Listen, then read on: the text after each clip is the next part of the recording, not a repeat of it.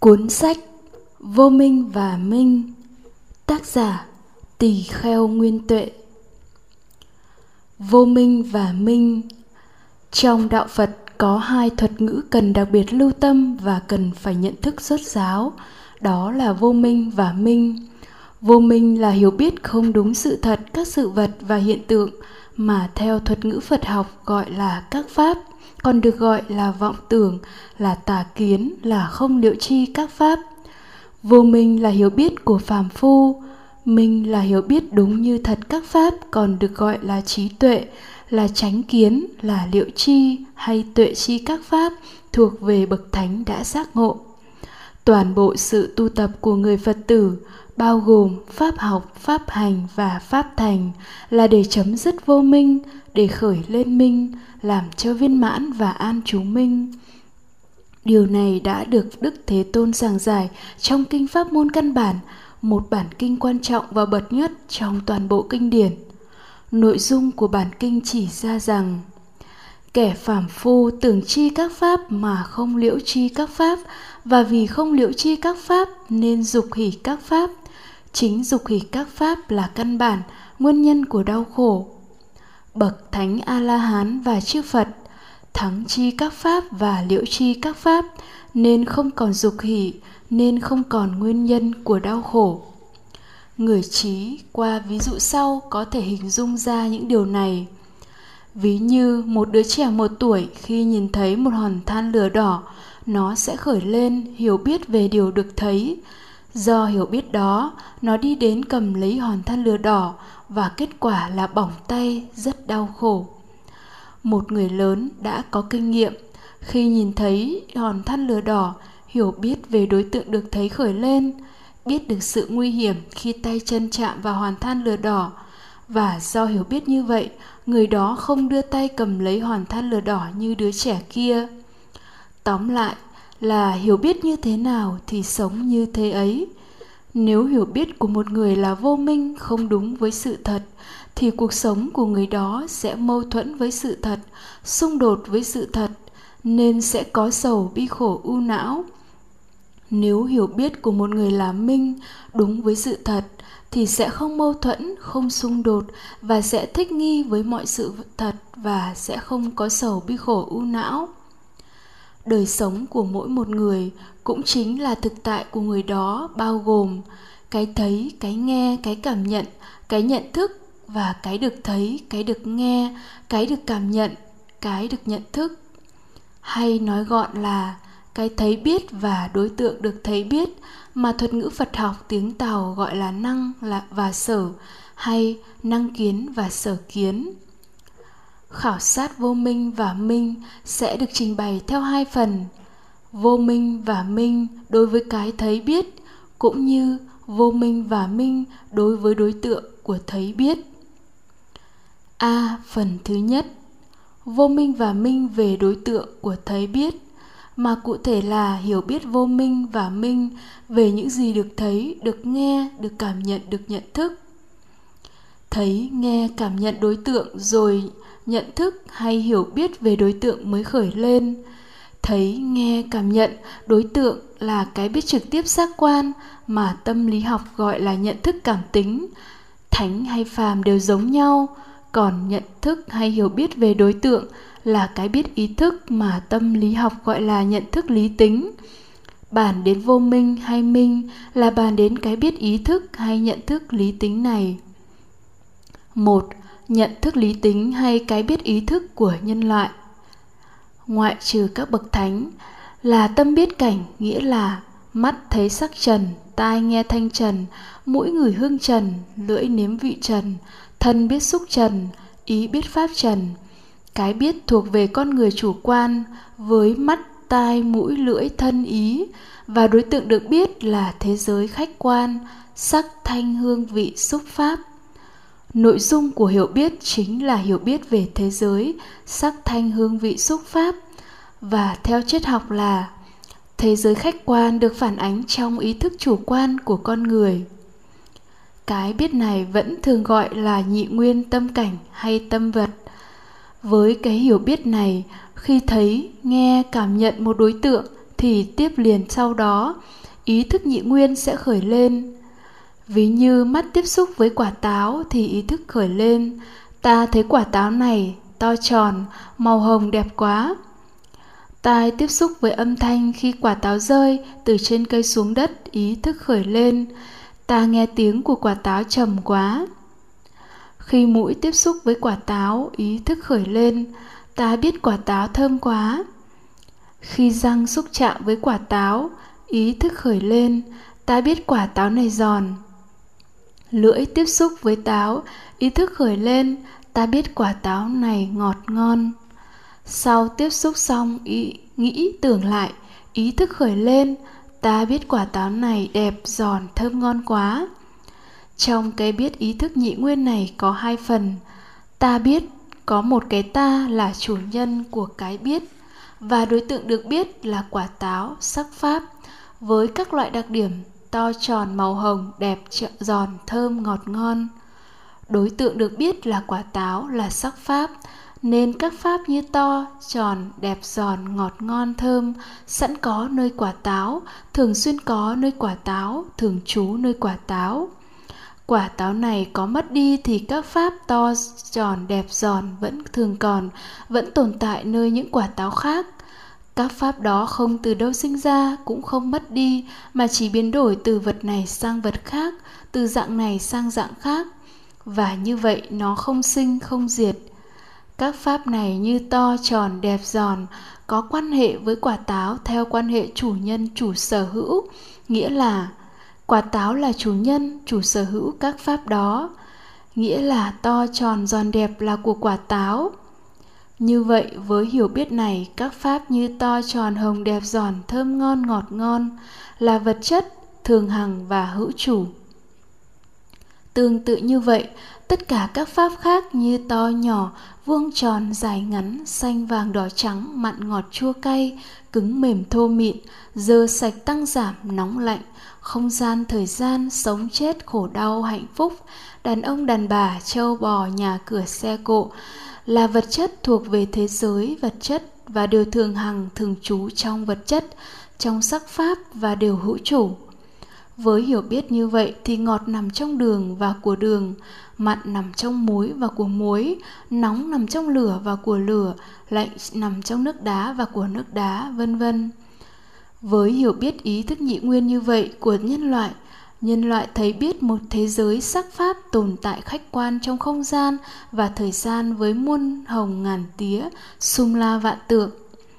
Với ý thức nhị nguyên, tâm biết cảnh, thì nhân loại cũng biết khổ. Nguyên nhân của khổ, sự chấm dứt khổ và con đường chấm dứt khổ, thường hằng thường trú nơi hoàn cảnh và hữu chủ. Cụ thể, hoàn cảnh tuy đa dạng nhưng có thể phân thành ba loại, dễ chịu, khó chịu hay trung tính không dễ chịu, không khó chịu. Khổ tồn tại thường khổ thường hằng, thường trú, ở nơi những hoàn cảnh tồi tệ, khó chịu như nghèo đói, lạc hậu, thiếu thốn, tri thức, tiện nghi, bị áp bức bất công, thiên tai lũ lụt, vân vân. Khổ cũng tồn tại, thường hằng, thường trú, nơi những hoàn cảnh trung tính, không dễ chịu, không khó chịu nguyên nhân khổ là từ những hoàn cảnh khó chịu và trung tính mà đến với con người. Ví như khi đi trong mưa gió ướt lạnh, cảm nhận khổ rồi khởi lên hiểu biết, khổ là do trời mưa mang đến cho ta, hoặc là khi bà vợ bị chồng chửi mắng, cảm nhận khổ rồi, khởi lên hiểu biết khổ từ chồng mà đến, khổ này là do chồng. Sự chấm dứt khổ chính là hạnh phúc mà hạnh phúc cũng thường hằng thường trú trong những hoàn cảnh dễ chịu như giàu có, sắc đẹp, thành đạt, nổi tiếng. Con đường chấm dứt khổ là thay đổi hoàn cảnh sống, tức phấn đấu nỗ lực để chấm dứt những hoàn cảnh khó chịu, trung tính và đạt được những hoàn cảnh dễ chịu. Như vậy, khổ tập diệt đạo là thường hằng thường trú nơi ngoại cảnh, nơi sắc thanh hương vị xúc pháp khổ tập diệt đạo cũng hữu chủ, vì nhân loại cho rằng có một cái ta là chủ nhân, chủ sở hữu của khổ tập diệt đạo. Ta hạnh phúc chấm dứt khổ, ta khổ đau, hoàn cảnh khổ đau này là của ta. Ta đang nỗ lực để chấm dứt khổ đau. Hiểu biết thường hằng, thường trú và hữu chủ này, theo thuật ngữ phật học gọi là thường kiến và ngã kiến hiểu biết này là vô minh, vọng tưởng là tà kiến, là không liệu chi các pháp. Do vô minh về khổ tập diệt đạo nên khi thấy nghe cảm nhận một đối tượng, hiểu biết vô minh thường kiến ngã kiến ấy, khởi lên và nếu vô minh xác định đối tượng ấy là dễ chịu thì thích thú, thuật ngữ phật học gọi là tham khởi lên, vì vô minh cho rằng nó là hạnh phúc, là chấm dứt khổ. Khó chịu thì chán ghét thuật ngữ phật học gọi là sân khởi lên, vì vô minh cho rằng nó là nguyên nhân khổ. Trung tính thì không thích, không ghét và không chú tâm an chú đối tượng đó mà phát sinh hành vi tìm kiếm một đối tượng dễ chịu để thay thế đối tượng trung tính này. Thuật ngữ phật học gọi hành vi này là si, do vì vô minh cho rằng đối tượng này cũng mang đến khổ. Đây chính là vô minh duyên hành nghĩa là do vô minh có mặt mà các hành tham sân si có mặt hai hiểu biết đúng như thật các pháp hay minh Đức Phật là bậc chánh đẳng giác, Ngài đã tự mình giác ngộ chân lý, đã có hiểu biết như thật, đã liệu tri tất cả Pháp. Sự giác, giác ngộ của Ngài là như thế nào? Trong Kinh Phạm Võng, bản kinh được xếp số 1 của trường Bộ Kinh, có điểm mặt 62 tà kiến là những hiểu biết sai lạc. Những tà kiến ấy có nội dung bàn về bản ngã và thế giới, dựa trên cái biết nhị nguyên tâm vật, mà cụ thể là bản ngã là chủ thể biết và đối tượng được biết là thế giới các trường phái phật giáo sau này cũng y theo cái biết nhị nguyên bản ngã và thế giới như vậy mà giải thích sự giác ngộ của đức phật là giác ngộ về bản tâm không sinh không diệt và giác ngộ thế giới, bản thể tuyệt đối vô tướng. Đó cũng là những tà kiến phát sinh sau này chưa được liệt kê trong kinh phạm võng. Vậy sự giác ngộ của đức phật là giác ngộ về cái gì? Trong suốt bản kinh phạm võng, cứ mỗi lần điểm mặt một tà kiến, ngài lại tuyên bố về điều ngài giác ngộ. Ngài đã tuyên bố, như lai như thật tuệ chi sự sinh diệt của thọ vị ngọt những nguy hiểm và sự xuất ly của thọ. Này các tỷ kheo, như lai nhờ như thật tuệ chi sự sinh diệt của thọ, vị ngọt những nguy hiểm và sự xuất ly của thọ, như lai được giải thoát hoàn toàn không có chấp thủ. Và như thế nào là nhờ tuệ chi sự sinh diệt của thọ, vị ngọt những nguy hiểm và sự xuất ly của thọ mà đức phật đã được giải thoát hoàn toàn không có chấp thủ? A. À, tuệ chi sự sinh diệt của thọ. Thọ là cách gọi tắt của cảm thọ một thuật ngữ phật học hán việt. Nên hiểu theo tiếng việt thì gọi là cảm giác. Khi sáu căn mắt tai mũi lưỡi thân ý tiếp xúc với sáu trần sắc thanh hương vị xúc pháp phát sinh sáu cảm thọ hay sáu cảm giác đồng thời phát sinh sáu cái biết trực tiếp giác quan nhận biết sáu cảm thọ. Sáu cái biết trực tiếp giác quan này thuật ngữ phật học gọi là tưởng. Mắt tiếp xúc với sắc trần phát sinh cảm giác hình ảnh và nhãn thức. Tai tiếp xúc với thanh trần phát sinh cảm giác âm thanh và nhị thức. Mũi tiếp xúc với hương trần phát sinh cảm giác mùi và tỉ thức. Lưỡi tiếp xúc với vị trần phát sinh cảm giác vị và thiệt thức. Thân tiếp xúc với xúc trần phát sinh cảm giác xúc chạm và thân thức. Ý tiếp xúc với pháp trần phát sinh cảm giác pháp trần và tưởng thức viết gộp lại là xúc, phát sinh, cả, cảm giác, thọ và tưởng. Ví như có một hòn đá cỡ 5 kg xúc trần và bàn tay thân căn được kể là hai nhân bình đẳng nhau, không nhân nào phụ thuộc nhân nào, không nhân nào sở hữu nhân nào. Nhưng chưa tiếp xúc với nhau thì chưa có cái nặng nào cả. Khi bàn tay tiếp xúc với hòn đá theo kiểu nhấc thì lập tức cảm giác nặng phát sinh và cho dù phàm hay thánh đều cảm nhận nhận biết được cảm giác nặng này. Đây mới là nặng thực, là thực tại cuộc sống hàng ngày của mỗi người, cho dù là phàm hay thánh. Nhận biết cảm giác nặng là cái biết trực tiếp giác quan và được gọi là thân thức mà thánh hay phàm đều như nhau. Quan sát nơi sự thật ấy, hiểu biết ngay liền. Xúc sinh cảm giác nặng sinh xúc diệt cảm giác nặng diệt cảm giác nặng sinh lên rồi diệt đi. Trước khi sinh, nó chưa có nên không thường hằng, không thường trú, không sẵn có nơi hòn đá. Khi diệt đi, cảm giác nặng không còn nữa, nên không có trong hòn đá. Vì vậy, cảm giác nặng vô thường, cảm giác nặng cũng vô chủ. Nghĩa là hòn đá và bàn tay đều không phải chủ nhân, chủ sở hữu của cảm giác nặng. Như vậy, khi tay tiếp xúc hòn đá, phát sinh cảm giác nặng thánh hay phàm đều cảm nhận được. Nhưng sau khi cảm nhận cảm giác nặng, hiểu biết hay nhận thức về đối tượng đó lại khác nhau. Phàm phu nhận thức, tôi biết hòn đá nặng, nghĩa là đối tượng được hiểu biết là hòn đá là sắc pháp, thuộc về thế giới vật chất. Và như vậy, nặng là vật chất, thường hằng và hữu chủ. Bậc thánh y theo lý lý duyên khởi, hiểu biết như thật, nặng là cảm giác là pháp duyên khởi do duyên hai nhân tay và hòn đá tiếp xúc nhau mà phát sinh ra. Nó thuộc phạm chủ tâm, nó vô thường, nó vô chủ. Trở lại với ví dụ ban đầu, khi mắt tai mũi lưỡi thân tiếp xúc với quả táo, mắt tiếp xúc với quả táo phát sinh cảm giác hình ảnh và nhãn thức. Nhãn thức thấy chỉ là cảm giác hình ảnh, chứ không phải thấy quả táo sắc pháp đây là điều tế nhị sâu kín khó thấy khó chứng vì hiểu biết vô minh đã mặc định là mắt thấy quả táo vật chất nó như một dải băng đen bịt mắt nhân loại nên không có thể hiểu được đối tượng được nhãn thức thấy là cảm giác hình ảnh do mắt tiếp xúc với quả táo phát sinh ra. Nếu mắt thấy quả táo vật chất thì khi quả táo đó cách mắt 1 mét, cách mắt 10 mét, cách mắt 100 mét, cái được thấy đó là một quả táo thì phải đồng nhất, phải như nhau. Nhưng sự thực cái được thấy đó là cảm giác hình ảnh. Do quả táo sắc pháp tiếp xúc với mắt ở các vị trí khác nhau phát sinh ra nên nó to nhỏ khác nhau. Dĩ nhiên không phải không có quả táo vật chất đặt tại các địa điểm đó. Nó có đấy nhưng nhãn thức không thấy được quả táo vật chất sắc pháp đó. Với hiểu biết như thật này thì to tròn đẹp là các ngôn từ, là pháp chế định, là phương tiện truyền thông, nhằm án chỉ các cảm giác hình ảnh mà nhãn thức thấy, chứ không phải là các đặc tính của quả táo. Nó thuộc phạm chủ tâm, chứ không phải cảnh, và biết ngay liền các pháp đó vô thường, vô chủ. Tai tiếp xúc với âm thanh do quả táo va chạm với đất phát sinh ra.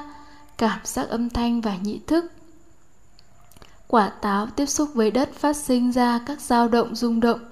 Các dao động này được dẫn truyền theo môi trường không khí, đó chính là âm thanh mà các dụng cụ khoa học đã ghi nhận được, đã xác định được biên độ và tần số của nó. Âm thanh là một nhân và tai là nhân thứ hai, nhưng chưa tiếp xúc với nhau. Âm thanh ở tai xa quá hoặc nút kín tai lại thì chưa có gì, nhưng khi có đủ điều kiện âm thanh đủ gần và tai hoạt động tốt thì xúc xảy ra. Và do xúc mà phát sinh cảm giác âm thanh và nhị thức. Nhị thức nghe cảm giác âm thanh chứ không phải nhị thức nghe thanh trần. Cảm giác âm thanh sinh lên rồi diệt đi theo duyên xúc, còn âm thanh có thể nó vẫn tiếp tục truyền dẫn đi xa hơn nữa. Với hiểu biết này thì trầm bổng du dương là các ngôn từ, là pháp chế định, là phương tiện truyền thông để ám chỉ các cảm giác âm thanh và nó vô thường, vô chủ, chứ không phải là đặc tính của thanh trần như hiểu biết sai lầm của nhân loại. Mũi tiếp xúc với mùi hương quả táo phát sinh cảm giác mùi thơm và tỉ thức. Tỉ thức cảm nhận cảm giác mùi do mũi tiếp xúc hương trần phát sinh ra, chứ không phải nhận biết mùi hương từ quả táo bay ra. Cảm giác mùi này như thế nào không những tùy thuộc vào hương trần mà còn phụ thuộc vào mũi. Ví như cùng một quả táo có hương trần như vậy, nhưng mỗi những người khác nhau khi tiếp xúc sẽ phát sinh cảm giác mùi khác nhau và vì vậy họ sẽ cảm nhận khác nhau. Cùng quả táo ấy, khi khỏe mạnh hay ốm đau, đặc biệt khi mũi bị bệnh, cảm giác mùi sẽ khác nhau. Vậy thì đối tượng của tỷ thức là cảm giác mùi và cảm giác mùi này là tâm, nó vô thường, vô chủ. Và thơm là một ngôn từ, là pháp chế định, là phương tiện truyền thông.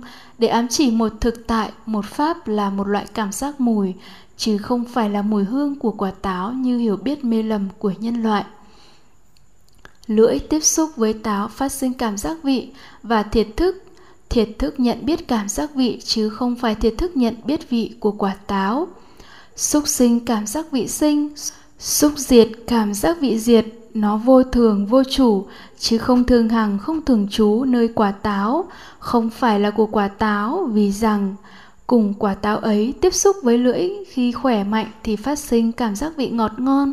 Nhưng cùng quả táo ấy tiếp xúc với lưỡi, khi người ấy ốm nặng thì sẽ phát sinh cảm giác vị đắng chát như vậy, ngọt ngon đắng chát là ngôn từ, là pháp chế định, là phương tiện truyền thông để ám chỉ một thực tại, một pháp là cảm giác vị, chứ không phải là vị trần thuộc về vật chất như mê lầm của nhân loại.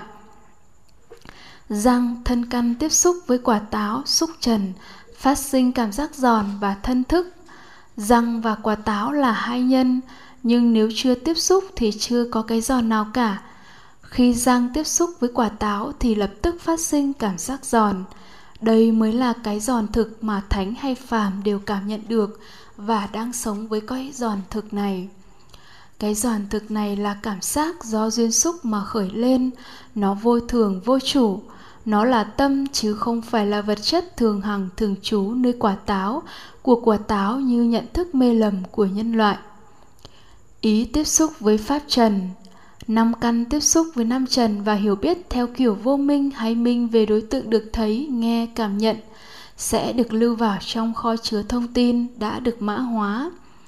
Khi ý căn tiếp xúc với lượng thông tin này gọi là pháp trần, thì các cảm giác hình ảnh, cảm giác âm thanh, cảm giác mùi, cảm giác vị, cảm giác xúc chạm là, và các hiểu biết đối tượng được tái hiện lại và được gọi là các cảm giác pháp trần đồng thời cũng phát sinh cái biết trực tiếp giác quan, gọi là tưởng thức nhận biết cảm giác pháp trần. Như vậy, khi năm căn tiếp xúc với quả táo, phát sinh năm cảm giác và năm cái biết trực tiếp giác quan, nhận biết năm cảm giác như là to, giòn, đẹp, hồng, giòn, thơm, ngọt, ngon. Vậy thì cái được biết hay là đối tượng được biết là các cảm giác, chứ không phải đối tượng được biết là quả táo.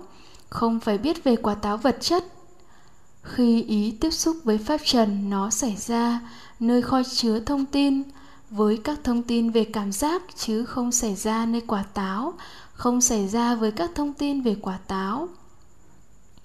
Các hiểu biết khởi lên ở đây cũng là hiểu biết về các cảm giác, chứ không phải là hiểu biết về quả táo. Quả táo sắc pháp là có thật, không phải không có, nó là một nhân cho cảm giác sinh khởi không có nhân đó, năm cảm giác không sinh khởi được. Nhưng cái được thấy, được nghe, được cảm nhận, được nhận thức là cảm giác, chứ không phải quả táo sắc pháp. Ý thức chỉ biết là có quả táo, chứ không thấy, nghe, cảm nhận nhận thức được quả táo. Với hiểu biết đúng sự thật này, thì các pháp như to nhỏ vuông tròn dài ngắn, xanh vàng đỏ trắng mặn ngọt chua cay, cứng mềm thô mịn nặng nhẹ nhà cửa châu bò ruộng đồng rừng núi, đàn ông đàn bà hữu tình vô tình, không gian thời gian hạnh phúc, khổ đau, vân vân, là các ngôn từ, là pháp chế định, là phương tiện truyền thông nhằm chỉ các cảm giác hay cảm thọ, chứ không phải là thế giới vật chất, sắc thanh hương vị xúc. Những gì được thấy, được nghe, được cảm nhận, được nhận thức là các cảm thọ. Thực tại là các cảm thọ và thực tại nó đang sinh và diệt sau khi thấy nghe cảm nhận cảm thọ, niệm và tư duy khởi lên, và do niệm và tư duy mà phát sinh ý thức hiểu biết đối tượng. Niệm, tư duy, ý thức cũng cùng đối tượng là cảm thọ đó.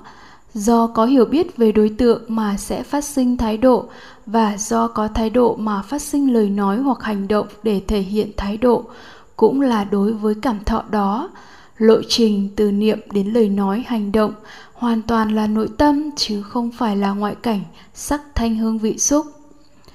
Tuệ trừ sự sinh diệt của thọ là hiểu biết đúng như sự thật. Tất cả những gì được thấy, được nghe, được cảm nhận, được nhận thức là các cảm thọ hay cảm giác do sáu căn tiếp xúc với sáu trần phát sinh ra.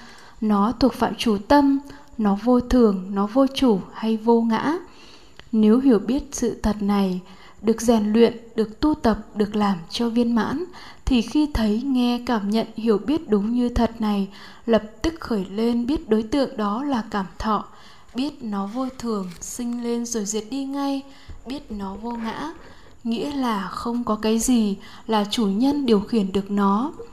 Biết như thật không thể nắm giữ, không thể xua đuổi, nó nên tâm sẽ bất động đối với sự đến đi của nó b.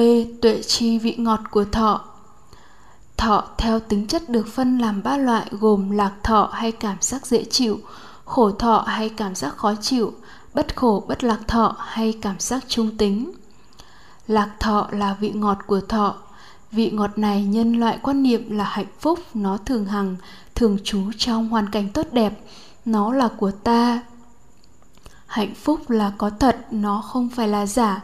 Không thật nó không phải là ảo giác, ai ai cũng cảm nhận được nó, cho nên kẻ phàm phu mới tham ái vị ngọt. Thực tại của nhân loại không phải như một số chủ trương cực đoan là chỉ hoàn toàn đau khổ, mà thực tại có cả khổ đau và hạnh phúc. Nhưng tuệ chi vị ngọt là hiểu biết như thật, hạnh phúc là có thật. Nhưng nó là cảm giác dễ chịu và nó vô thường, vô chủ. Khi có một lạc thọ, kẻ phàm phu thích thú lạc thọ tham ái và thích thú được phát sinh nơi tế bào thần kinh não bộ những thông tin về tham sẽ được dẫn truyền đến các tế bào nội tạng như tim, gan, thận, dạ dày, vân vân và tại các tế bào này có sự tiếp xúc với lượng thông tin ấy. Do có nội xúc như vậy mà phát sinh các cảm giác dễ chịu, rất vi tế.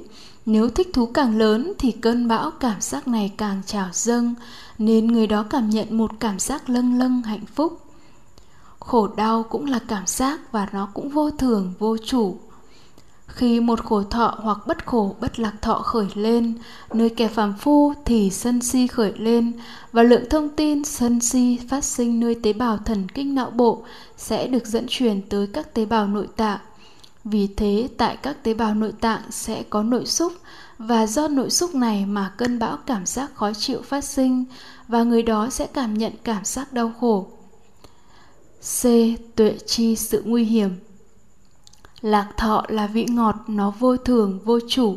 Nếu thích thú, tham ái, thì sẽ nắm giữ nó. Nên khi nó diệt đi, mất đi, sầu bi khổ u não sẽ khởi lên. Nếu không thích thú, sẽ không nắm giữ. Nên khi nó mất đi, sầu bi khổ u não không thể khởi lên.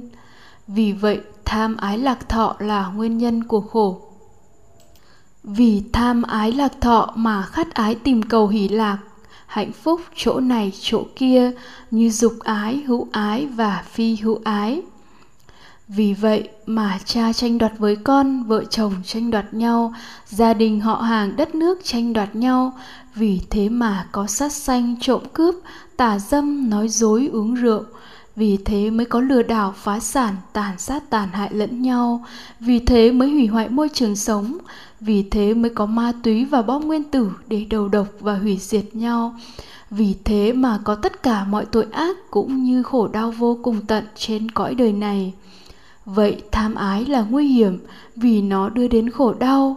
Nếu nói rộng ra, thì tham ái đối với lạc thọ sân đối với khổ thọ si đối với bất khổ bất lạc thọ là sự nguy hiểm vì nó là nguyên nhân phát sinh khổ có thể biết rõ điều này qua sơ đồ sau khi lạc thọ thì phát sinh tham phát sinh ràng buộc và phát sinh hoại khổ khổ thọ thì phát sinh sân phát sinh ràng buộc và phát sinh khổ khổ bất khổ bất lạc thọ phát sinh si phát sinh ràng buộc và phát sinh hành khổ d tuệ chi sự xuất ly của thọ nếu thấy, nghe, cảm nhận một đối tượng rồi hiểu biết như thật, tuệ chi sự sinh diệt của thọ, vị ngọt sự nguy hiểm khởi lên thì sẽ kinh nghiệm được.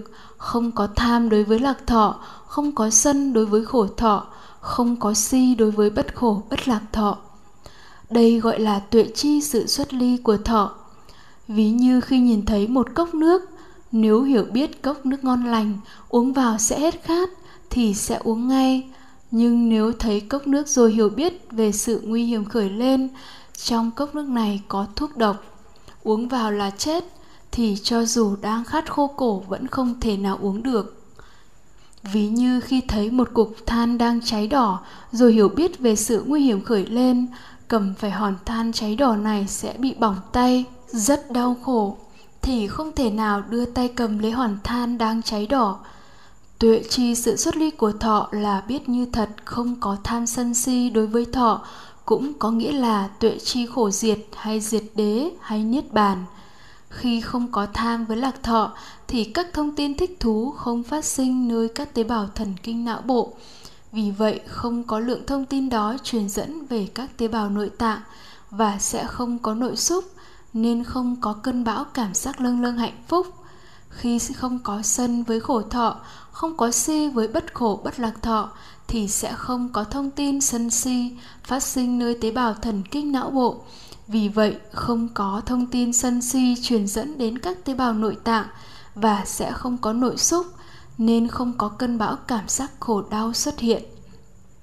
Như vậy, khi không có tham sân si đối với thọ thì cũng biết rõ được sự vắng lặng, sự vắng mặt của cả khổ đau và hạnh phúc. Đây chính là tuệ chi khổ diệt hay niết bàn. Tuy nhiên, để tuệ chi khổ diệt hay tuệ chi niết bàn thì hiểu biết như thật. Tuệ chi sự sinh diệt của thọ, vị ngọt, sự nguy hiểm và sự xuất ly của thọ cần được tu tập, cần được làm cho viên mãn theo lộ trình văn tuệ, tư tuệ và tu tuệ văn tuệ tư tuệ là sự chuẩn bị để khởi lên tu tuệ trên lộ trình tâm bát chánh đạo mà trục chính là chánh niệm chánh định chánh kiến gọi tắt là niệm định tuệ. Vì vậy bát chánh đạo là con đường chấm dứt khổ. Như vậy Đức Phật giác ngộ về cảm thọ chứ không phải giác ngộ về thế giới là như thế này hay thế giới như thế kia, không phải là giác ngộ thế giới hiện tượng tương đối tục đế hay thế giới bản thể tuyệt đối chân đế. Sự giác ngộ đó là tuệ chi sự sinh diệt của thọ, vị ngọt sự nguy hiểm và sự xuất ly của thọ. Và nói theo cách khác là về tứ thánh đế. Tuệ chi sự sinh diệt của thọ cũng chính là tuệ chi khổ, là hiểu biết như thật khổ. Khổ khởi lên do duyên xúc, khổ là cảm giác thuộc phạm chủ tâm, khổ có tính chất vô thường vô chủ, chứ khổ không phải là cảnh, không thường hằng, thường trú nơi cảnh, không phải là của cảnh như hiểu biết mê lầm của phàm phu. Tuệ chi vị ngọt sự nguy hiểm chính là tuệ chi nguyên nhân khổ, là hiểu biết như thật tham sân si là nguyên nhân khổ nó thuộc phạm chủ tâm nó cũng vô thường, vô chủ, chứ không phải nguyên nhân của khổ ở nơi cảnh, thường hằng thường trú nơi những hoàn cảnh khó chịu và trung tính, không phải là của những hoàn cảnh ấy như mê lầm của phàm phu. Sự chấm dứt khổ hay niết bàn là sự đoạn tận hoàn toàn không còn phát sinh trở lại của tham sân si, chứ không phải là hạnh phúc thường hằng, thường trú trong những hoàn cảnh dễ chịu, là của những hoàn cảnh dễ chịu như mê lầm của phàm phu con đường chấm dứt khổ là thay đổi lộ trình tâm từ bát tà đạo của phàm phu sang bát chánh đạo của bậc thánh chứ không phải thay đổi hoàn cảnh xấu xa tồi tệ và trung tính thành một hoàn cảnh dễ chịu tốt đẹp như mê lầm của phàm phu. Ba những hiểu biết vô minh. Mê lầm do không tuệ chi sự sinh diệt của thọ vị ngọt sự nguy hiểm và sự xuất ly của thọ. A à, do không biết như thật, những gì được thấy, được nghe, được cảm nhận, được nhận thức là các cảm thọ. Và do hiểu biết vô minh, tâm biết cảnh, nên có rất nhiều quan niệm về thế giới, hay rất nhiều thế giới quan sai khác. Những thế giới quan sai khác đó là do tư duy, do lập luận mà hình thành. Tư duy lập luận để hình thành một thế giới quan xảy ra nơi kho chứa thông tin, chứ không phải xảy ra nơi thế giới vật chất sự tư duy là phân tích so sánh tổng hợp phán đoán kết luận rồi trừu tượng và khái quát hóa. Nhưng những thông tin này là thông tin về cảm thọ chứ không phải là thông tin về sắc thanh hương vị xúc pháp trần. Nên cái thế giới quan hình thành do tư duy lập luận như vậy là không đúng sự thật là vọng tưởng là tư duy lý luận suông. Trong kinh Phạm Võng có liệt kê 62 tá kiến, trong đó có các quan niệm sai khác nhau về thế giới vật chất, tức các thế giới quan sai khác và kinh khẳng định đó là sự không thấy không biết như thật cảm thọ là sự xuyên tạc sự thật của các sa môn bà la môn bị tham ái chi phối. Trong lịch sử khoa học nhân loại có rất nhiều học thuyết được đưa ra dựa trên tư duy lập luận và từ đó các thế giới quan và vũ trụ quan sai khác đã ra đời từ những quan niệm cổ xưa, vật chất là tứ đại đất nước gió lửa, trời tròn, đất vuông. Thế giới là cửu sơn bát hải. Đến học thuyết của vật lý cổ điển, học thuyết lượng tử, học thuyết về hạt cơ bản, vụ nổ big bang, vân vân. Các học thuyết ấy, các thế giới quan, vũ trụ ấy cứ phủ định lẫn nhau, xem ra không ai công nhận ai. Đến nỗi một số nhà bác học lỗi lạc đã phát biểu cho đến ngày nay, một điều chắc chắn nhất là chúng ta không biết vật chất là gì, không biết năng lượng thực chất là gì. Điều này là sự thực vì con người tư duy lập luận nơi các thông tin, nhưng nó là thông tin về cảm thọ, chứ không phải là thông tin về thế giới vật chất. Nhưng vì vô minh, con người lại áp đặt cho thế giới vật chất, nên mới có các thế giới quan, vũ trụ quan vọng tưởng sai khác như vậy b, do không như thật tuệ chi sự sinh diệt của thọ, không biết như thật những gì được thấy, được nghe, được cảm nhận, được nhận thức là cảm thọ, nên nhân loại phần lớn rơi vào hai biên kiến, rơi vào hai cực đoan, chấp có và chấp không. Một cực đoan chấp nhặt vào những gì được thấy, được nghe, được cảm nhận, được nhận thức là thế giới vật chất. Ví như đàn ông đàn bà ngựa xe nhà cửa được thấy đó là đàn ông đàn bà vật chất xương thịt. Đây gọi là chấp có, còn được gọi là thường kiến hay duy vật. Một cực đoan khác chấp nhặt những gì được thấy, được nghe, được cảm nhận, được nhận thức là không có thực, không có đàn ông đàn bà, không có ai cả, không có trâu bò ngựa xe. Tất cả đều do thượng đế toàn năng hóa hiện ra, hoặc là sự trình diện của bản tâm tuyệt đối. Đây là chấp không? Còn gọi là đoạn kiến hay duy tâm. C. Do không như thật tuệ chi các cảm thọ mà các trường phái phật giáo đã đề ra học thuyết về nhị đế. Họ tư duy và lập luận rằng thế giới thực tại bao gồm hai phương diện, thế giới thực tại tuyệt đối và thế giới thực tại tương đối. Thế giới thực tại tương đối là thế giới hiện tượng mà con người nhận biết hàng ngày một thế giới ước lệ hay chế định vận hành theo nguyên lý nhân quả. Đó là thế giới của hình tướng, có vuông tròn to nhỏ dài ngắn xanh vàng đỏ trắng, mặn ngọt chua cay, cứng mềm, thô mịn, có được mất như sạch tăng giảm, có sinh, có diệt, có đàn ông, đàn bà, có phật, có chúng sanh, có luân hồi sinh tử. Thế giới thực tại có tướng như vậy được gọi là tục đế cũng do tư duy và lập luận, họ quan niệm rằng thế giới thực tại tương đối có tướng, gọi là tục đế như vậy, là sự trình diện từ một thế giới thực tại, bản thể tuyệt đối vô tướng. Trong thế giới thực tại, bản thể vô tướng gọi là chân đế này, có trường phái gọi là tánh không. Không có bất kỳ một hình tướng, ước lệ hay chế định nào, không có to nhỏ vuông tròn dài ngắn không có mặn ngọt chua cay cứng mềm thô mịn không có nhà cửa rừng núi sông ngòi người vật không có đàn ông đàn bà không có phật chúng sinh không có như sạch tăng giảm không có sinh diệt không có sắc thọ tưởng hành thức không có mắt tai mũi lưỡi thân ý không có sắc thanh hương vị xúc pháp không có nhãn giới cho đến ý thức giới không có minh cũng như vô minh không khổ tập diệt đạo hai thế giới thực tại bản thể tuyệt đối chân đế và hiện tượng tương đối tục đế này không mâu thuẫn và tách rời nhau mà thế giới thực tại bản thể tuyệt đối chân đế là nền tảng cho thế giới thực tại hiện tượng tương đối tục đế. Và thế giới thực tại tục đế là sự trình hiện của thế giới thực tại chân đế những lập luận cao siêu này được phát minh ra nhằm tránh hai cực đoan, chấp thế giới được thấy, được nghe, được cảm nhận, được nhận thức là thế giới vật chất thật có. Và cực đoan thứ hai cho rằng thế giới đó là giả huyễn là không có. Với lập luận như vậy, họ cho rằng thế giới tục đế thuộc về chúng sanh, còn Đức Phật và các vị giác ngộ tuy vẫn sống trong thế giới tục đế, nhưng chư vị đã giác ngộ và thể nhập thế giới chân đế. Những quan điểm này phát sinh do tư duy và lập luận dựa trên những thông tin được lưu trữ trong kho chứa thông tin.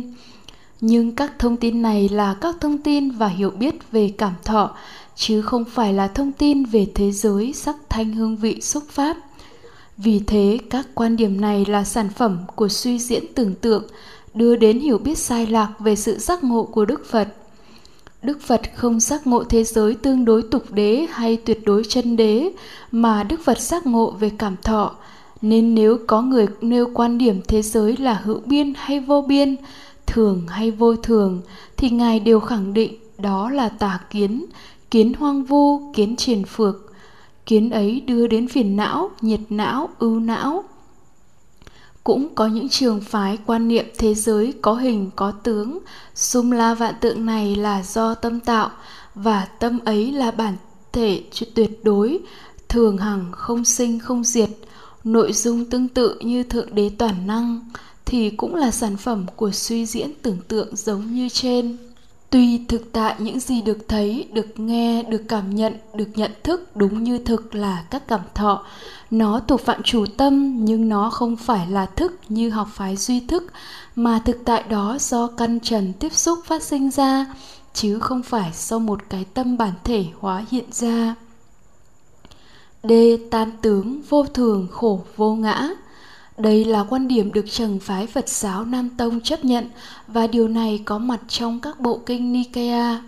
Khảo sát điều này không phải là bài bác kinh điển mà theo lời Đức Phật đã căn dặn.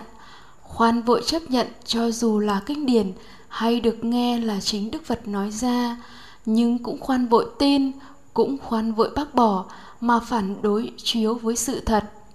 Nếu điều đó đúng với sự thật thì chấp nhận nếu điều đó không đúng sự thật thì bác bỏ. Thí dụ như phải thấy cho được tam tướng của hơi thở là vô thường khổ vô ngã, thấy hơi thở là thấy xúc trần, tức là thấy sắc pháp là luồng không khí đi vào rồi đi ra. Đối tượng được biết là hơi thở là sắc pháp là cảnh trần. Đây là cái biết nhị nguyên tâm cảnh mà nội dung là thường kiến và ngã kiến với hiểu biết này, hơi thở là luồng không khí xuất phát từ khí quyển đi vào cơ thể, rồi đi ra trở về với khí quyển. Hơi thở như vậy không sinh ra, cũng không mất đi, mà nó chỉ di chuyển từ chỗ này sang chỗ khác. Nó thường hàng thường trú nơi khí quyển, chứ nó không sinh diệt, không vô thường. Hơi thở là luồng không khí của khí quyển nên nó hữu chủ, chứ không vô chủ. Hơi thở là khổ thì có nghĩa là khổ là cảnh thường hằng thường trú, trong hơi thở, khổ cũng hữu chủ vì khổ là của hơi thở, chứ không vô thường, vô chủ. Hiểu biết hơi thở như vậy thực chất là vô minh, thường kiến, ngã kiến, nên không thể biết như thật vô thường, vô ngã, không biết như thật khổ. Quán sát nơi sự thật sẽ thấy ngay rằng hơi thở là xúc trần, xúc chạm với thân căn, phát sinh ra cảm giác hơi thở vô ra và đồng thời phát sinh thân thức, cảm nhận nhận biết cảm giác hơi thở vô ra đó. Đối tượng được nhận biết là cảm giác hơi thở vô ra, chứ không phải là hơi thở vô ra sắc pháp. Với hiểu biết như vậy, thì biết ngay liền, cảm giác hơi thở vô ra là vô thường, vô chủ chừng nào còn ý cứ vào cái biết nhị nguyên tâm biết cảnh, cái biết có nội dung thường kiến và ngã kiến, thì đối tượng được nhận biết là hơi thở, thì hơi thở là vật chất sẽ thường hằng và hữu chủ, chứ không bao giờ biết được như sự thật, vô thường, vô chủ. Bởi bản chất của cái biết nhị nguyên tâm biết cảnh là như vậy. Chừng nào biết như thật lý duyên khởi căn trần tiếp xúc nhau phát sinh ra cảm giác và cái biết trực tiếp giác quan, nhận biết cảm giác đó, xúc phát sinh thọ tưởng, thì biết như thật ngay rằng đối tượng được biết là cảm giác hơi thở vô ra và cũng biết ngay nó vô thường, vô chủ.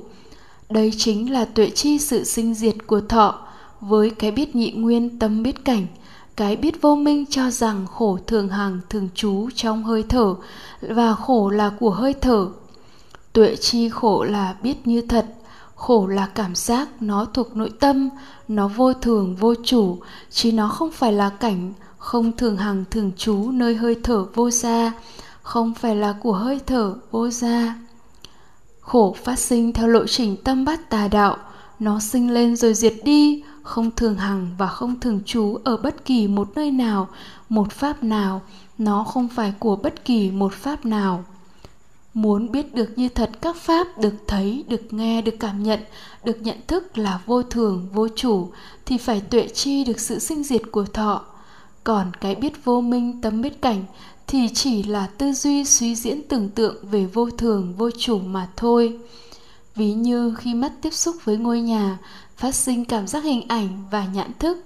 Sau khi nhãn thức thấy cảm giác hình ảnh, hiểu biết vô minh khởi lên, tôi biết căn nhà vật chất vô minh sẽ lập luận rằng, ngôi nhà này sẽ bị hủy hoại, sẽ mất đi sau 100 năm nữa, nên ngôi nhà ấy vô thường. Đây chính là sự tưởng tượng cái điều sẽ xảy ra trong tương lai. Cái nhà sẽ vô thường, chứ không trực tiếp chứng kiến, đối tượng được thấy vô thường. Đây cũng gọi là tư duy lý luận suông về vô thường. Dựa trên thường kiến và ngã kiến, chứ không thấy biết như thật vô thường nếu khi mắt tiếp xúc ngôi nhà, phát sinh cảm giác hình ảnh và nhận thức, sau khi nhận thức thấy cảm giác hình ảnh, hiểu biết minh khởi lên thì biết ngay liền, đây là cảm giác hình ảnh, mắt tiếp xúc với ngôi nhà thì cảm giác hình ảnh sinh, mắt quay sang hướng khác thì cảm giác hình ảnh diệt, cảm giác hình ảnh sinh lên rồi diệt ngay và biết nó vô thường tức thì, chứ không phải đợi chờ 100 năm sau nữa biết các pháp là vô thường, vô ngã, là biết đúng sự thật. Điều này chỉ đạt được khi có được tuệ chi sự sinh diệt của thọ. Còn biết tất cả các pháp là khổ, chính là vô minh, không đúng sự thật về khổ. Hiểu biết vô minh các pháp là khổ này sẽ đưa đến nghịch lý. Thánh phàm đều như nhau, đều khổ và bậc thánh sẽ không có khổ diệt và cũng không có con đường đưa đến khổ diệt hiểu biết như vậy do không tuệ chi hay không biết như thật thực tại? Thực tại do sáu căn tiếp xúc với sáu trần phát sinh là đổi đời sống của mỗi một người, bao gồm những gì được thấy, được nghe, được cảm nhận và những hiểu biết về các đối tượng ấy. Thái độ phản ứng lời nói hành động và kết quả của thái độ và phản ứng ấy. Mỗi người sẽ có một thực tại riêng, không ai giống ai. Tuy sự khác nhau rất vi tế nhưng có thể phân chia thực tại thành hai loại chính, thực tại của phàm phu và thực tại của bậc thánh. Thực tại của phàm phu có vô thường, vô chủ, vô ngã, có khổ. Thực tại bậc thánh cũng vô thường, vô chủ, nhưng không có khổ, mà có khổ diệt. Cụ thể, thực tại của phàm phu được gọi là thế gian, là lộ trình tâm bát tà đạo bao gồm xúc, thọ, tưởng, tà niệm, tà tư duy, tà tri kiến, tam sân si, tà định, dục, tà tinh tấn, phi như lý tác ý, tà ngữ, tà nghiệp, tà mạng, sầu, bi khổ ưu não. Trong thực tại này, các pháp là vô thường, vô chủ và có sầu, bi khổ ưu não, có nghĩa là có vô thường, vô ngã, khổ. Phàm phu sống với các pháp này, thấy, nghe, cảm nhận các pháp này nhưng do vô minh không tuệ chi sự sinh diệt của thọ, vị ngọt sự nguy hiểm và sự xuất ly của thọ, nên không có hiểu biết như thật các pháp này vô thường, vô chủ. Phàm phu tuy vẫn cảm nhận được khổ, nhưng không hiểu biết như thật về khổ, cũng như nguyên nhân khổ. Bậc thánh do có tuệ chi thọ, nên biết như thật xuyên khởi lộ trình tâm bát tà đạo này. Nên biết như thật các pháp này vô thường, vô chủ hiểu biết như thật khổ và nguyên nhân khổ và được gọi là giác ngộ khổ đế và tập đế, nơi lộ trình tâm bát tà đạo.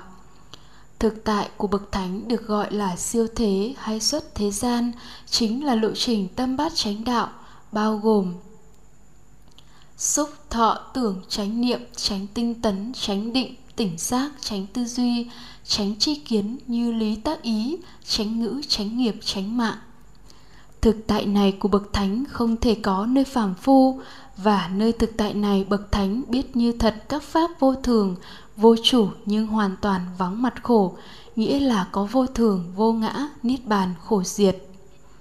Bậc thánh giác ngộ thực tại này cũng có nghĩa là giác ngộ diệt đế và đạo đế. Thực tại của phàm phu có vô thường, khổ, vô ngã, còn thực tại của bậc thánh có vô thường, khổ diệt, vô ngã vậy người phật tử tu tập bát chánh đạo là tạo nhân duyên cho thực tại bậc thánh khởi lên và sẽ thấy biết như thật vô thường, vô ngã và khổ diệt, chứ không phải tu tập để thấy vô thường, khổ, vô ngã. Tu tập để chấm dứt thực tại thế gian, có vô thường, khổ, vô ngã, để nhập thực tại siêu thế gian, có vô thường, khổ, diệt, vô ngã. Hai thực tại của phàm và thánh này phát sinh do căn trần tiếp xúc xin đừng hiểu nhầm nó với thế giới tương đối tục đế và thế giới tuyệt đối chân đế đã đề cập trên. B. Vô minh và minh đối với cái biết. Cái biết hay tâm biết có hai cấp độ. Cái biết trực tiếp giác quan mà tâm lý học gọi là nhận thức cảm tính và cái biết ý thức mà tâm lý học gọi là nhận thức lý tính. Một cái biết trực tiếp giác quan, mà thuật ngữ phật học gọi là cái biết trực giác, hay nhận thức cảm tính phát sinh đồng thời với cảm thọ khi sáu căn tiếp xúc với sáu trần, có phận sự nhận biết sáu cảm thọ đó. Cụ thể là nhãn thức nhận biết các cảm giác hình ảnh, nhĩ thức nhận biết cảm giác âm thanh, tỷ thức nhận biết cảm giác mùi, thiệt thức nhận biết cảm giác vị, thân thức nhận biết cảm giác xúc chạm tưởng thức nhận biết cảm giác pháp trần, viết gộp sáu xúc như sau, xúc phát sinh thọ, tưởng. Tưởng là nói gộp của sáu cái biết trực tiếp giác quan, bao gồm sáu thức, nhãn thức, nhĩ thức tỷ thức, thiệt thức, thân thức, tưởng thức. Tưởng này cũng là tưởng uẩn trong năm uẩn đa phần người học phật việt nam và trung hoa đều quan niệm tưởng là tưởng lầm, là hiểu biết sai, là tưởng tượng là chi giác sai lầm do không quan sát ngữ cảnh, chữ tưởng được sử dụng trong kinh điển. Trong kinh điển, chữ tưởng chưa bao giờ được dùng với những ngữ cảnh hiểu biết sai, mà được dùng với ngữ cảnh là nhận biết đối tượng ví như tay tiếp xúc với hòn đá phát sinh cảm giác cứng thì cũng lập tức thánh hay phàm đều cảm nhận cảm giác cứng. Tay tiếp xúc miếng mút xốp phát sinh cảm giác mềm thì thánh hay phàm đều nhận thức cảm nhận cảm giác mềm. Lưỡi tiếp xúc quả chuối phát, phát sinh cảm giác vị ngọt thì lập tức thánh phàm đều cảm nhận cảm giác vị ngọt. Lưỡi tiếp xúc muối chanh phát sinh cảm giác vị chua thì lập tức thánh phàm đều cảm nhận cảm giác vị chua cảm cảm giác như thế nào thì cảm nhận như thế đó, không phụ thuộc vào tri thức kinh nghiệm của mỗi người. Nên nó là cái biết như thật, cái biết trực tiếp giác quan này là cái biết như thật. Các cảm giác mà già, trẻ, thánh phàm, người xúc vật đều giống nhau, đều do căn trần tiếp xúc mà có, không do học hỏi mà có trong cái biết trực tiếp này, không có tất cả mọi khái niệm như vuông tròn to nhỏ xanh vàng đỏ trắng, mặn ngọt chua cay, người vật sinh diệt, không có ngôn từ chế định, không có phân biệt cái này với cái kia. Nó là cái biết vô niệm, vô ngôn, vô phân biệt, còn được gọi là không tánh. Hãy hình dung ra, đó chính là cái biết của một đứa bé mới đẻ ra. Tức thì, sáu căn của nó tiếp xúc với sáu trần nó vẫn thấy nghe cảm nhận các đối tượng. Đó là cái biết trực tiếp giác quan thuần túy. Nhưng nó không biết đó là cái gì vì cái biết ý thức của nó chưa khởi lên. Cái biết trực tiếp giác quan gọi là tưởng này phát sinh. Do duyên xúc nên xúc sinh thì tưởng sinh, xúc diệt thì tưởng diệt. Nên nó vô thường, không thường hàng cũng không thường trú nơi các căn, không thường trú ở đâu cả tưởng cũng vô chủ. Nó không phải là của các căn, không phải của các trần cảnh, không có một cái ta nào là chủ nhân của nó. Đối với lộ trình tâm bát tà đạo của phàm phu, cái biết trực tiếp này gọi là tưởng chi. Và khi tưởng chi khởi lên thì ý thức nhị nguyên, hiểu biết vô minh khởi lên ngay. Nên phàm phu không an trú được cái biết trực tiếp thuần túy, không kinh nghiệm được nó, không hiểu biết như thật về nó đối với lộ trình tâm bát chánh đạo của bậc thánh nhờ có chánh niệm, chánh tinh tấn, chánh định, nên an trú được cái biết trực tiếp giác quan thuần túy, nên kinh nghiệm được nó, hiểu biết như thật về nó. Lúc này nó được gọi là tỉnh giác hay thắng chi, hay không tánh. Khi ăn chúa cái biết không tánh này, bậc thánh kinh nghiệm được khổ diệt, kinh nghiệm được giải thoát giải thoát có được nhờ an trú cái biết không tánh này, gọi là tâm giải thoát hay không giải thoát? Hai, cái biết ý thức hay nhận thức lý tính? Tiếp theo, cái biết trực tiếp, cái biết ý thức khởi lên để biết về đối tượng được nhận biết. Hiểu biết ý thức này sẽ được phân chia thành hai loại, vô minh thuộc về phàm phu và minh thuộc về bậc thánh. A, hiểu biết ý thức vô minh của phàm phu sau cái biết trực tiếp giác quan, niệm và tư duy sẽ khởi lên để xác định đối tượng được nhận biết là cái gì, tính chất ra sao, thuộc loại dễ chịu, khó chịu hay trung tính, và sẽ phát sinh ý thức hiểu biết đối tượng. Lộ trình đó như sau. Xúc phát sinh cảm giác, thọ, tưởng, phát sinh niệm, tư duy, ý thức. Khi tưởng nhận biết đối tượng xảy ra nơi căn trần tiếp xúc, lượng thông tin đó sẽ được dẫn truyền về tế bào thần kinh não bộ nơi lưu trữ các thông tin pháp trần bao gồm những tri thức, hiểu biết kinh nghiệm đã được học hỏi, đã kinh nghiệm được lưu giữ, đặc biệt là vô minh và các tư tưởng, cái này là của ta, là ta. Sự tiếp xúc tương tác của hai lượng thông tin đó phát sinh niệm, có tác dụng kích hoạt các thông tin liên quan với thông tin vừa nhận biết tiếp theo, hai lượng thông tin này vừa được kích hoạt và thông tin vừa nhận biết được dẫn truyền vào tương tác với nhau, làm phát sinh tư duy. Hành vi tư duy là phân tích, so sánh, đối chiếu hai lượng thông tin và làm phát sinh kết luận. Kết luận chính là cái biết ý thức. Ví như khi mắt tiếp xúc với quả chuối, phát sinh cảm giác hình ảnh và nhãn thức nhãn thức thấy cảm giác hình ảnh và với đứa trẻ vừa sinh, nó thấy nhưng nó không biết đó là cái gì. Đó là cái thấy thuần túy nhãn thức, chưa có ý thức. Đối với người lớn, niệm khởi lên tiếp theo, nó sẽ kích hoạt các cảm giác hình ảnh và các hiểu biết liên quan đã được lưu vào trước đây. Tiếp đến, tư duy sẽ phân tích so sánh đối chiếu các cảm giác hình ảnh đó và phát sinh kết luận.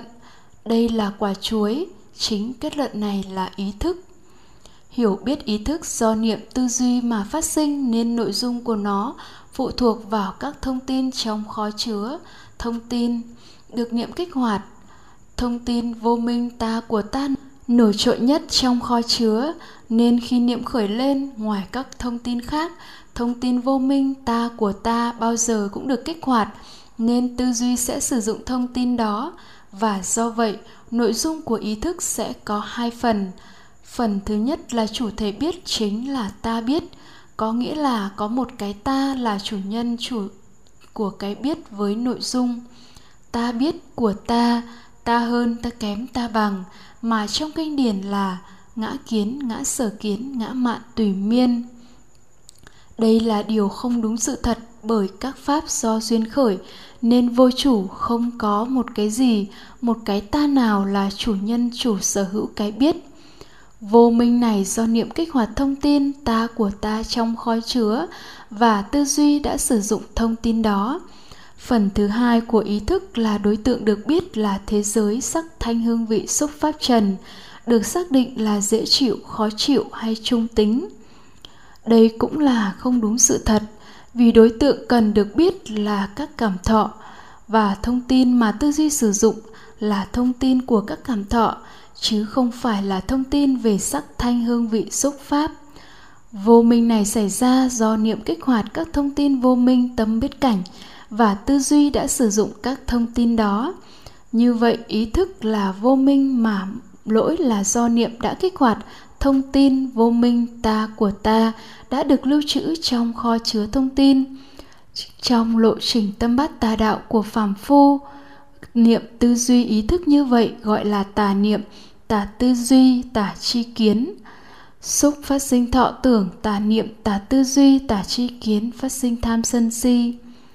Do ý thức nhị nguyên là vô minh, là tà chi kiến, là không liễu chi như vậy, nên tham sân si khởi lên dục hỉ ràng buộc, sầu bi khổ ưu não khởi lên.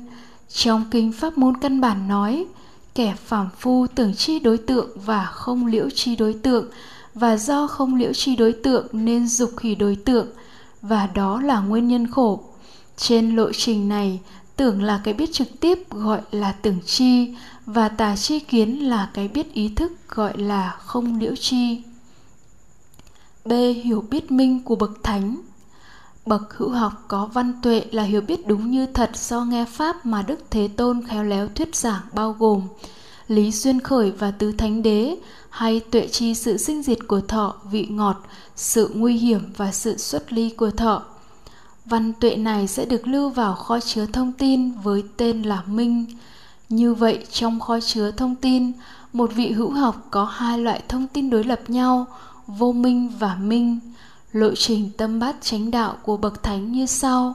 Xúc phát sinh thọ tưởng tránh niệm tránh tinh tấn tránh định tỉnh giác tránh tư duy tránh chi kiến. Khi căn trần tiếp xúc phát sinh thọ tưởng, tiếp đó tránh niệm khởi lên. Nội dung của chánh niệm là nhớ đến chú tâm quan sát thân nơi thân, niệm thân.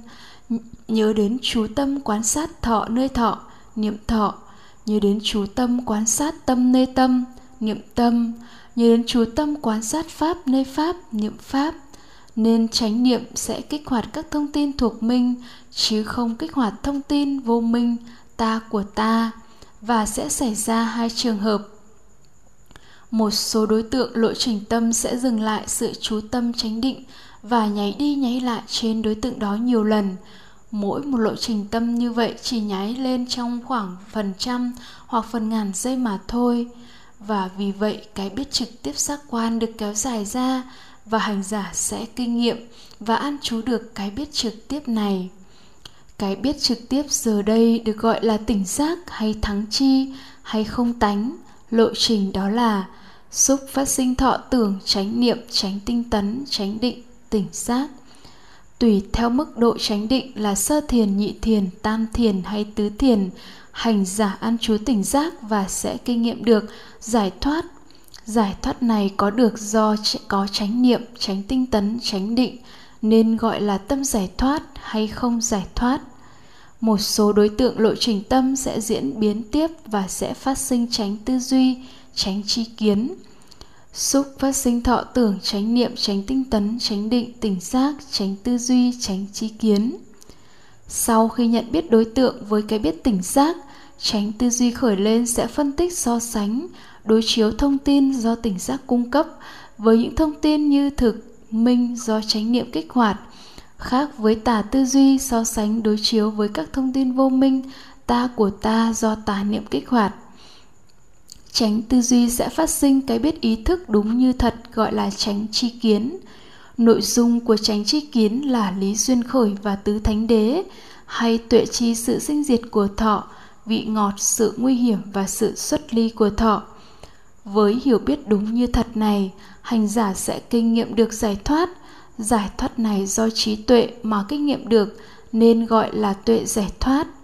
Tránh chi kiến cũng có nội dung biết như thật những gì được thấy, nghe, cảm nhận, được nhận thức là cảm thọ nó thuộc phạm chủ tâm chứ không phải cảnh, nên nó vô tướng. Đây là biết như thật thực tướng các pháp là vô tướng. Vì vậy tránh chi kiến còn có tên gọi là cái biết vô tướng. Tuệ giải thoát cũng chính là vô tướng giải thoát là vì vậy.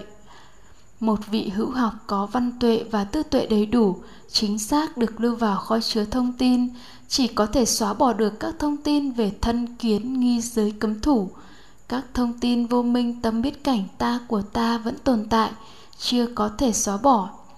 Nếu vị đó không thực hành, thì bát tà đạo khởi lên vẫn có vô minh, tham sân si số biết khổ ưu não. Vì rằng, nhân của tà niệm là thông tin vô minh ta của ta vẫn còn trong kho chứa. Khi vị đó thực hành, khởi lên lộ trình tâm bát chánh đạo tránh tư duy tránh chi kiến khởi lên vị đó sẽ kinh nghiệm và an trú tâm giải thoát, tuệ giải thoát. Chính tránh chi kiến trên lộ trình tâm bát chánh đạo được rèn luyện, được tu tập, được làm cho viên mãn mới đưa đến đột chuyển, mới xóa bỏ hoàn toàn thông tin vô minh ta của ta đã được lưu giữ trong kho chứa. Khi sự đột chuyển xảy ra thì nhân của tà niệm, nhân của bát tà đạo, nhân của vô minh, của dục ái, hữu ái, phi hữu ái của sầu bi khổ u não được xóa bỏ. Sự đoạn diệt không có dư tàn, đó chính là quả a la hán sự giải thoát tối hậu. Sự giải thoát tối hậu chỉ xảy ra khi trí tuệ, minh được tu tập, được làm cho viên mãn, xóa bỏ được vô minh vọng tưởng điên đảo. Lúc đó hiểu biết ý thức minh vô tướng mới thay thế hoàn toàn hiểu biết ý thức vô minh hữu tướng sự kiện này chỉ xảy ra nơi cái biết ý thức, có khái niệm, có ngôn ngữ chế định, có phân biệt, tức nhận thức lý tính, chứ không thể xảy ra nơi cái biết trực tiếp giác quan, vô niệm, vô ngôn, vô phân biệt, được gọi là nhận thức cảm tính. Đối với một vị hữu học có tu tập chánh niệm tỉnh giác, nên vị đó nhận biết các đối tượng với cái biết tỉnh giác và còn được gọi với một cái tên khác là mà kinh pháp môn căn bản đã dùng là thắng chi đối tượng. Tránh chi kiến vẫn khởi lên trên lộ trình tấp bát chánh đạo, nhưng vì nó chưa viên mãn, chưa xóa bỏ được thông tin vô minh ta của ta trong kho chứa, nên kinh nói là có thể liệu chi? Vì vậy, trong kinh pháp môn căn bản, cái biết của vị hữu học là thắng chi và có thể liệu chi đối tượng. Đối với các vị a la hán và như lai cái biết của chư vị là thắng chi và liệu chi đối tượng, vì vô minh đã đoạn diệt hoàn toàn. Ba, những hiểu biết vô minh sai lạc về cái biết. Những hiểu biết vô minh sai lạc về cái biết cũng gồm hai phần. Hiểu biết vô minh sai lạc về cái biết trực tiếp giác quan, hay nhận thức cảm tính, và hiểu biết vô minh sai lạc về ý thức, hay nhận thức lý tính a hiểu biết vô minh sai lạc về cái biết trực tiếp giác quan. Vì không tuệ chi về cái biết trực tiếp, nên khoa tâm lý học quan niệm, nhận thức cảm tính này là cái biết hời hợt, bề ngoài, sai lầm về đối tượng và chỉ có ý thức hay nhận thức lý tính mới là cái biết sâu sắc, biết như thật bản chất đối tượng. Họ đưa ra một thí dụ điển hình để minh chứng cho quan điểm này là khi tay trái cầm một cục nước đá lạnh tay phải cầm một vật nóng, rồi cùng bỏ ra và đồng thời nhúng cả hai bàn tay vào cùng một chậu nước lạnh. Lúc đó tuy cùng một chậu nước, nhưng cái biết trực tiếp giác quan thân thức của tay phải cảm nhận nước lạnh, còn cái biết trực tiếp giác quan của tay trái cảm nhận nước nóng. Như vậy họ kết luận, cái biết giác quan của tay trái và tay phải tuy biết cùng một chậu nước, nhưng lại biết sai khác nhau. Vì vậy nó là cái biết hơi hợt, bề ngoài, không đúng bản chất sự thật. Quan điểm như vậy phát sinh từ hiểu biết nhị nguyên, tâm biết cảnh. Nghĩa là cái biết trực tiếp là của tay và đối tượng được biết là cảnh, tức nước trong chậu, mà không biết như thật. Tay trái và tay phải tiếp xúc với cùng một chậu nước, nhưng do tình trạng hai tay khác nhau, nên phát sinh ra hai cảm giác nóng lạnh khác nhau và cái biết trực tiếp thân thức, nhận biết hai cảm giác nóng lạnh khác nhau đó, chứ không phải nhận biết về chậu nước. Vì không tuệ chi cái biết trực tiếp mà các quan điểm di tâm cho rằng nó chính là linh hồn, là linh hồn chúa trong con người được chúa thổi vào trong hai thân thể adam và eve đầu tiên do chúa làm ra, là tiểu ngã trong đại ngã của bà la môn giáo. Vì không tuệ chi cái biết trực tiếp hay trực giác này do duyên khởi nghĩa là do căn trần tiếp xúc mà phát sinh, nên nó vô thường, vô chủ hay vô ngã. Nên một số quan điểm cho rằng nó là tánh thấy, tánh nghe, hay là tánh biết không sanh, không diệt, sẵn có nơi mỗi người, sinh ra là có liền. Không do học hỏi, học tu tập mà có, trở về sống với tánh biết này là giải thoát. Vì không tuệ chi về cái biết trực tiếp giác quan mà nhiều trường phái cho rằng, giải thoát tối hậu xảy ra nơi cái biết trực tiếp giác quan, vô niệm, vô ngôn, vô phân biệt này. Một số người khi tu tập thiền định, họ cũng kinh nghiệm và an trú được cái biết trực tiếp này. Họ cũng phần nào biết được đây là cái biết biết vô niệm, vô ngôn, vô phân biệt mà thánh phàm đều có như nhau. Nhưng vì không tuệ chi duyên khởi, không biết như thật về cái biết trực tiếp, nên họ cho rằng đây là trí tuệ bát nhã, là vô phân biệt trí. Họ cho rằng với trí tuệ bát nhã hay vô phân biệt trí này sẽ thấy biết và thể nhập thế giới bản thể tuyệt đối không sinh không diệt, còn được gọi là tánh không hay vô dư niết bàn. Trong cái thế giới bản thể tuyệt đối hay là chân không vô tướng đó, không có sinh diệt như sạch tăng giảm, không có sắc thọ tưởng hành thức, không có mắt tai mũi lưỡi thân ý không có sắc thanh hương vị xúc pháp, không có nhãn giới cho đến ý thức giới, không có khổ tập diệt đạo. Dựa vào hiểu biết vô minh tâm biết cảnh, họ cũng lập luận rằng, đây cũng chính là tâm bản thể tuyệt đối không sanh không diệt nơi sẵn có, mỗi người một chúng sanh. Và từ tâm bản thể tuyệt đối này mà tâm phân biệt sanh diệt được biểu lộ, được trình diện trong cái tâm sinh diệt phân biệt đó, có sinh diệt như sạch tăng giảm trước sau, có sắc thọ tưởng hành thức, có mắt tai mũi lưỡi thân ý. Tâm sinh diệt phân biệt như sóng, tâm bản thể không sinh diệt như biển. Sóng từ biển sinh, khi diệt đi nó lại trở về với biển. Suy diễn như vậy cũng phát sinh trên học thuyết tam thân tương tự. Nếu theo quan điểm này thì khi một đứa trẻ vừa sinh ra, khi năm căn tiếp xúc với năm trần, phát sinh cái biết trực tiếp nhãn thức, nhĩ thức tỷ thức, thiệt thức, thân thức, nhưng ý thức chưa khởi lên được, thì nó vẫn thấy, nghe, cảm nhận các đối tượng với cái biết trực tiếp, vô niệm, vô ngôn, vô phân biệt, được cho là vô phân biệt trí này. Thì như vậy, nó đã giải thoát ngay từ lúc đó, đâu còn luân hồi sinh tử. B. Hiểu biết vô minh, sai lạc về ý thức vì không hiểu biết như thật về ý thức hay nhận thức lý tính, khoa tâm lý học cho rằng ý thức nhị nguyên của nhân loại là hiểu biết đúng bản chất các pháp, biết về bản chất của sắc thanh hương vị xúc.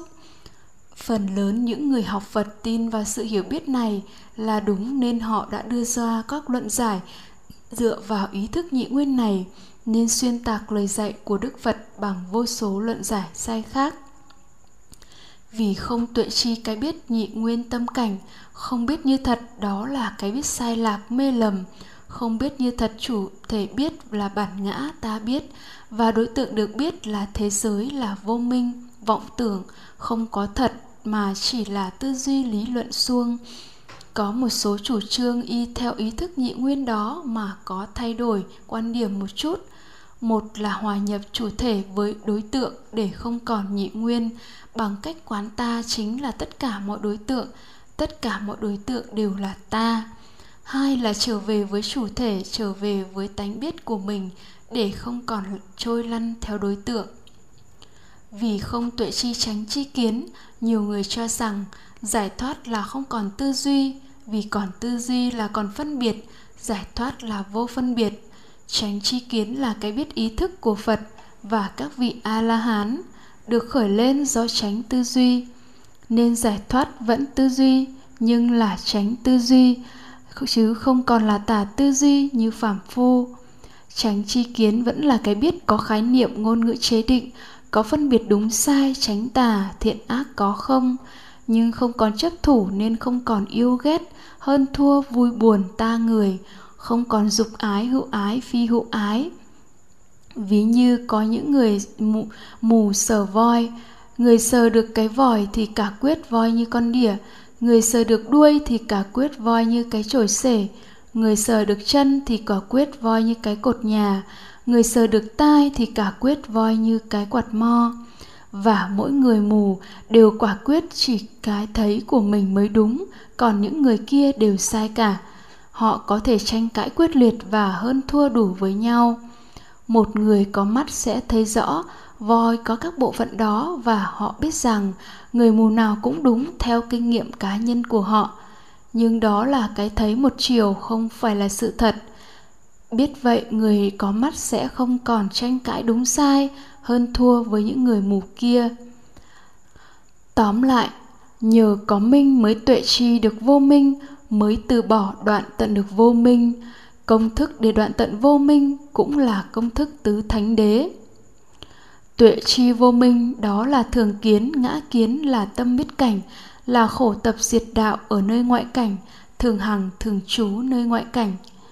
Tuệ chi sự tập khởi của vô minh là do tà niệm, tà tư duy trên lộ trình tâm bát tà đạo khởi lên tà chi kiến. Tà chi kiến này là vô minh tuệ chi sự đoạn diệt vô minh là khi có chánh niệm tránh tư duy, trên lộ trình tâm bát chánh đạo khởi lên tránh chi kiến. Tránh chi kiến này là minh nên đoạn diệt vô minh.